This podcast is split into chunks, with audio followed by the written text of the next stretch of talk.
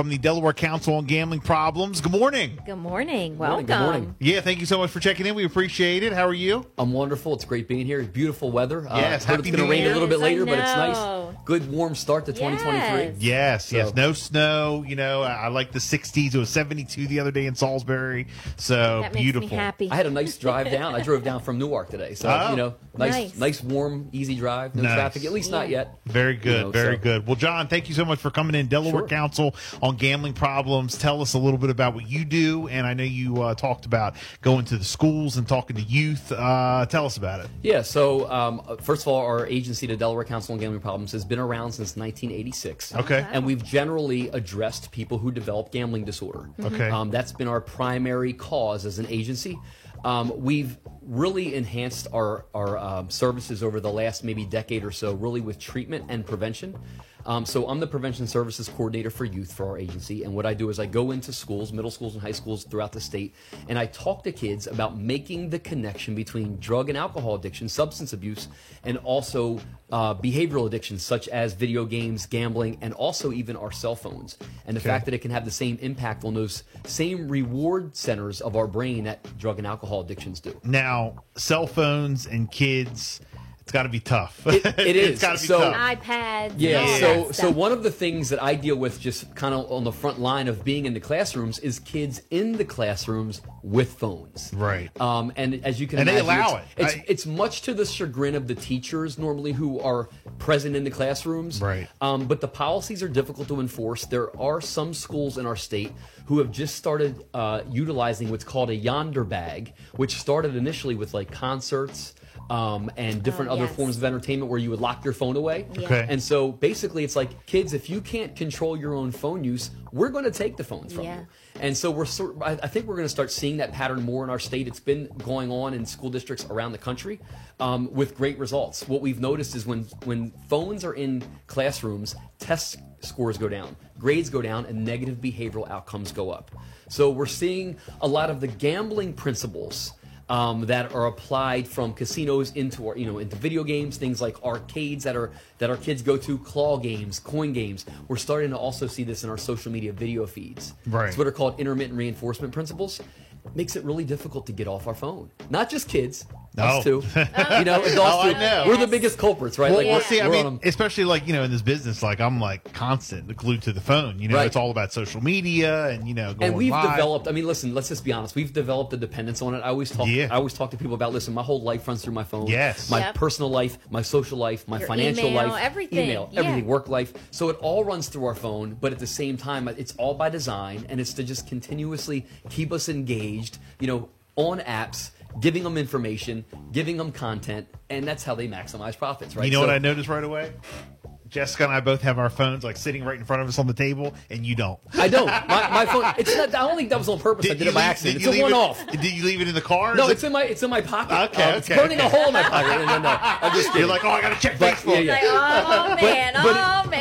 But yeah, so I, I talk to a lot of kids in the classroom um, of, of just about really how gambling mechanics show up in our lives, and like we do the we do this bit with the claw game. I know you guys have seen claw machines Yeah. are everywhere, Yes, right? yes. And it's not like you know, it's not like our, our pop ups claw machine with like just little stuffed animals and little plastic pieces of jewelry. We're talking about No, serious nice technology stuff. in this Yeah. you know, Yeah, Xboxes, yeah. PlayStations, Beats headphones, you know, Gucci handbags. Yep. And kids love this stuff, right? And so they're it's I feel like it's very predatory, like, you know, hey, let's play these games, and if I don't win, I'm gonna continue to play. It's the same exact pattern as being in front of a slot machine. Right? You just you don't win. It's that almost win, the claw almost picks it up, and you're like, oh, I almost got it, let me put more money in the machine.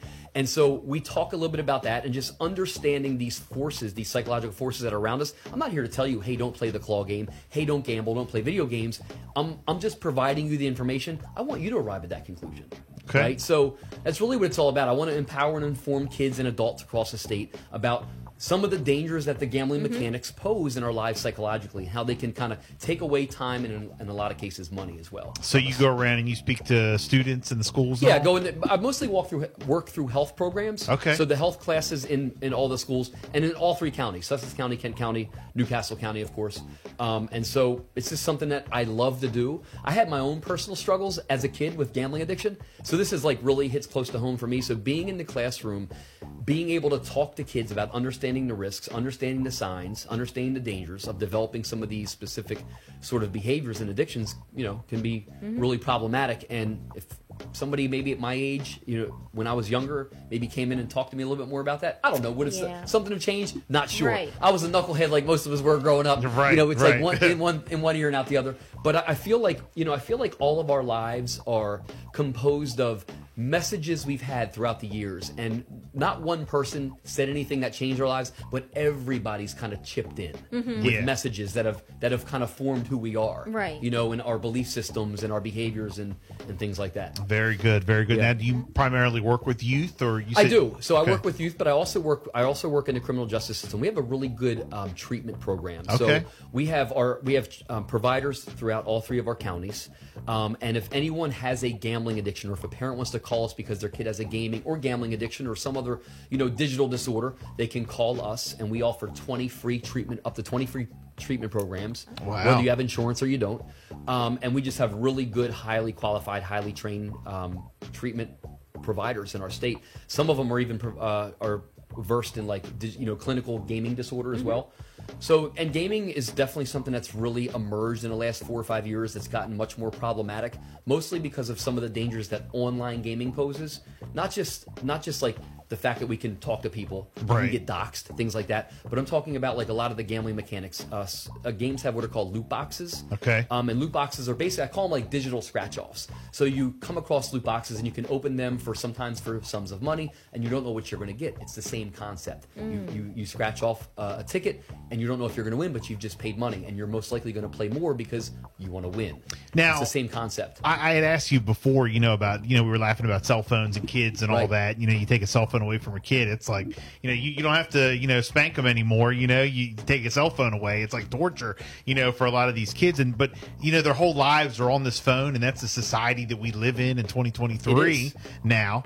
Um, I mean, what would you say to you know a parent who's like, look, I I don't like when my kid doesn't have their phone. I, I need them to have their phone so I can constantly become in touch with them. And, you And know, that's the argument in schools. yeah. You know, when kids and parents. Uh, so I had to. So Colonial School District was the school that that decided to implement the use of the Yondr bags, and I had a chance to check out some of the thread. Yeah. Right to see the comments. Some of them were like parents were like Hallelujah, praise Jesus, you know, and then some of them were like, Oh my God, I got to talk to my right. kids. And yeah. Is, so- is it almost like 50 50? yeah, it's a lot of pushback, but what we're realizing is like once you kind of p- pull the band-aid off really quick and do this, things start leveling out emotionally. Kids start becoming more focused in schools. Parents start realizing, you know what? It's not that big of a deal to have to have my phone on standby every second Right. to, to be in contact with my child. I mean, when we we grew up in an era where I know. you know we, we didn't talk to our parents at all until we got off the school bus or we you know and then when we school. did, we were outside Yeah, until dark. exactly. Yeah. So, so I mean, we do understand. We acknowledge it's a different era, um, and and we're going to behave differently as a result of how we've been conditioned digitally, Mm-hmm. right? But at the same time, we do still have to be careful. What are the danger signs? You know, what are the risks of being on our phones too much, of being of gaming too much, in terms of our kids staying in our in, in their uh, bedrooms too often? Are they develop, developing depression? Are they developing anxiety? Um, are they having different patterns of the way they're spending money? Are you seeing like a lot of, you know, I, I guess um, more and more nowadays after COVID, you know, as far as like kids, you know, being inside, being Yeah. in the room, being on their game? I mean, it's got to be, you're like, wow, this is. This so is I spend. Uh, we use a digital software company to do all our survey, um, to get all our survey data. Mm-hmm. And so prior to COVID, 29% of Delaware high school students were gaming for over four hours a day. 29%. So that's over a quarter. During COVID, it went to 42%. So Oh. we're talking nearly half of high school kids are gaming four hours a day. We're not talking about Zoom. We're not talking about social media scrolling. We're not talking about You're just talking about gaming. Schoology on homework. We're talking about just gaming. So Okay. imagine how much more time is comprised of being on our phones, Yeah. texting, social media, everything else that's involved in our digital lives. And I feel like we're always on. Right, I, I, I kind of do, I do a little. Yeah, you're always on something. Do a little Yeah. mindfulness exercise in the classrooms to sort of explain to kids, you know, we're just stressed out by our digital technology. Yeah. It's not no longer a coping tech technique to be on it to, to deal with stress. It is the source It of our is stress. the Yes, stress. yes. Right? And so, you know, it- whether it's our Chromebook, our iPad, our Xbox, our PlayStation, our phones, whatever, we're always on something. And it's all it's it's kind of like burning out these dopamine receptors. Right? Making us much more, you know, I, I guess just immune to the reality that when we're on these, we're we're looking for sensations, we're looking for pleasure. Yeah. But we don't even think about it anymore because it's been it's so just everyday common behavior to just be on it all the time. The- you- so many You know. parents love you right now. They're like, man, please come to our house. Yeah, And- so I mean, and I do, I do, like I do, I do like parents' nights in schools, and, Okay. and I do other events as well because I, I do feel like as much as I love talking to kids, Yeah. parents really Parents need need it too. parents really need to be educated because so many parents are like, I had no idea that my kid had access to my credit, my embedded credit card information when they were playing video games, and spent three hundred dollars without me knowing before I got the credit card bill. So there's so many things that go on that parents just are, aren't aware of.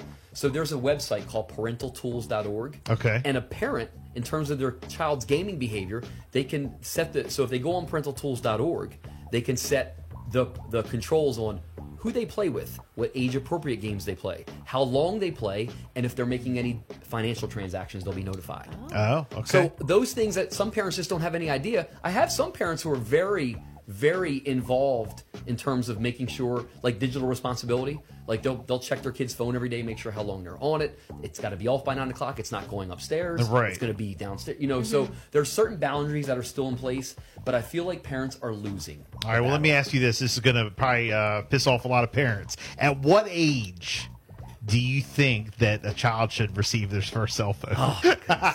this is from the expert. 21. No. yes, So yes. from the Delaware Council Yeah. on Gambling Problems. So this is the I- expert, Mr. John I, I, Schmidt. I feel I feel like I feel like uh, it, it's got to be high school. Really, It's got to that be old? 14. yeah. Now here's the thing: if if you want to give your kid a phone, it's got to be stripped down. Okay. If you want to, if you want to set it to where you you you text your kids, your kids text you. If that's the concern, then great. Give it to them when they're 10, and that's it.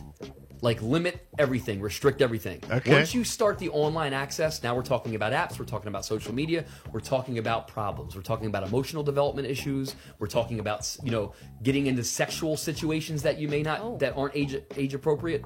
Um, so there's a lot. I mean, you know, I, I deal with a lot of uh, good conversations in health classrooms, and kids are talking about things like, you know, sending pictures to their boyfriends and getting pressure. It's just there's so many layers to it. It's not just about playing video games. It's not just about you know saying, hey, what's going on in this area or what are you wearing today on social media. Mm-hmm. There's so many more levels to it, and parents just I feel like parents know, but it just takes a lot of emotional energy Okay. to be vested in your child's digital life.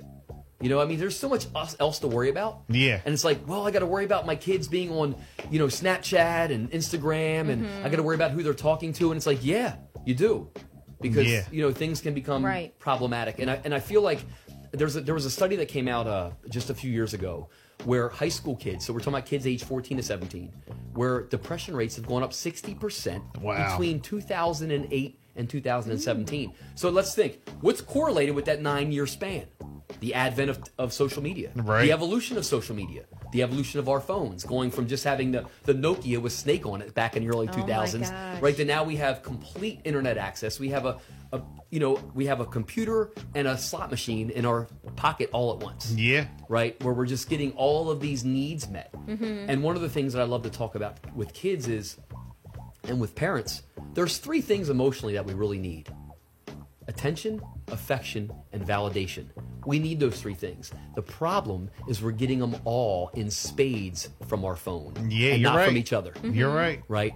And so I, I feel, I feel, and there's not really any data yet, but I'm just kind of going off the pulse of having conversations with kids, seeing some of the data, kind of my own experiences. I feel like the reason why these depression and anxiety rates are going up, despite there being me more resources for depression and anxiety, is because these phones are growing kids up faster than they are growing up neurologically. Well, look, so many times I've heard from adults, not kids, because they hate to have their stuff, you know, Right. all for taken away. But from adults, like, oh, I got rid of my Facebook or I came off of social media for a certain amount of time. Best week of my life, you know. And it, it, it- what's so The digital crazy? detox. yes, Right. and, and doing what we do, being on, you know, with our job and stuff, being on social media, being online all the time. Uh, you know, when you like actually turn it off and you go out in the real world, it's like two different worlds. Well, here's the thing. like you think that's real world, but when you actually turn it off and go outside, it's like a whole nother, you know, you got keyboard warriors, you got a whole nother community online than you actually do in person. You do. Yeah. Um, and, you know, I just feel like the more connected we are digitally, the more disconnected we are as humans. Yeah. Right. Just Yeah. in terms of the the physical world. I hear I hear people say the real world. Right, But you have to right, right. realize in so many people's lives that is That the real is world. the real Yeah. world. You for know, so I call it the physical world just to respect everyone's world, right? But at the end of the day, yeah, the real world. Let's be Wow. honest, it's the real world. Very good. Well, Um, Mr. John Schmidt again, Delaware Council on Gambling Problems. Uh, if people want more information, Yeah, I have a couple um, quick websites I also sure, want to kick out. So our youth website, we have a brand new youth website that we just got started. It's got so many resources on it. Okay. And it's called dangerouslevels.org. So if a parent wants to go on and learn a little bit more about their child's gaming behavior, phones, gambling, whatever, um, dangerouslevels.org is a really good start to understand the gambling gaming connection. Um, gamequitters.com. If a kid wants to learn how to quit or cut back or understand what motivates them to game, are they a, a competitor? Are they an achiever? Are they an escaper? Are they a socializer? You know, you can kind of learn a little bit more about what drives you. Um, GameQuitters.com is another one, and of course, our own gambling website. In terms of people who develop a gambling disorder, may want to may want help, may need want questions asked, is deproblemgambling.org. Okay. is, is the Delaware Council, Council on Gambling Problems home website, deproblemgambling.org. If uh, yeah, so if, if anybody needs information on how to you know have someone to talk to, have their Right. kids to talk to, they can do that. Go there. We have tremendous resources up and down the state, and our helpline is 888-850-8888. So, you know, it's it's a it's a phone. You know, get on your phone. yeah, Yeah. yeah. and call us. Um, go online and call us. Use this digital me- technology that we're that Yeah. we're Or follow us maligning, on social that we're media. maligning right now. Use it to get a hold of us. Look, yeah, No. yeah. I have texts It's coming gotta be about a this balance. guy's good. yeah. It's, Yes. it's gotta be a it's gotta be a balance at the end of the day. That's what I tell kids and adults. It's all about balance, and things digitally can just get so out of whack. Do you have kids yourself? I do. I have a two-year-old right now. Okay. and Oh, I'm very mindful, wow, very mindful of Do they, do they have a cell? Activity. Does he have a cell phone yet? No, he has. But he has. Co- he has CoComelon and Miss Coco Rachel. Melon and That's Miss his thing. Rachel. Yeah, yeah, yeah, yeah. I, So you know what's crazy? I don't know who that is. Jessica. Yeah. does. Yes. yeah, No, thank you so much for coming in. yeah, absolutely. I appreciate Thank it, guys. you. Thanks for having me. Absolutely. It's nine twenty one. Wake up every Thursday morning starting at 6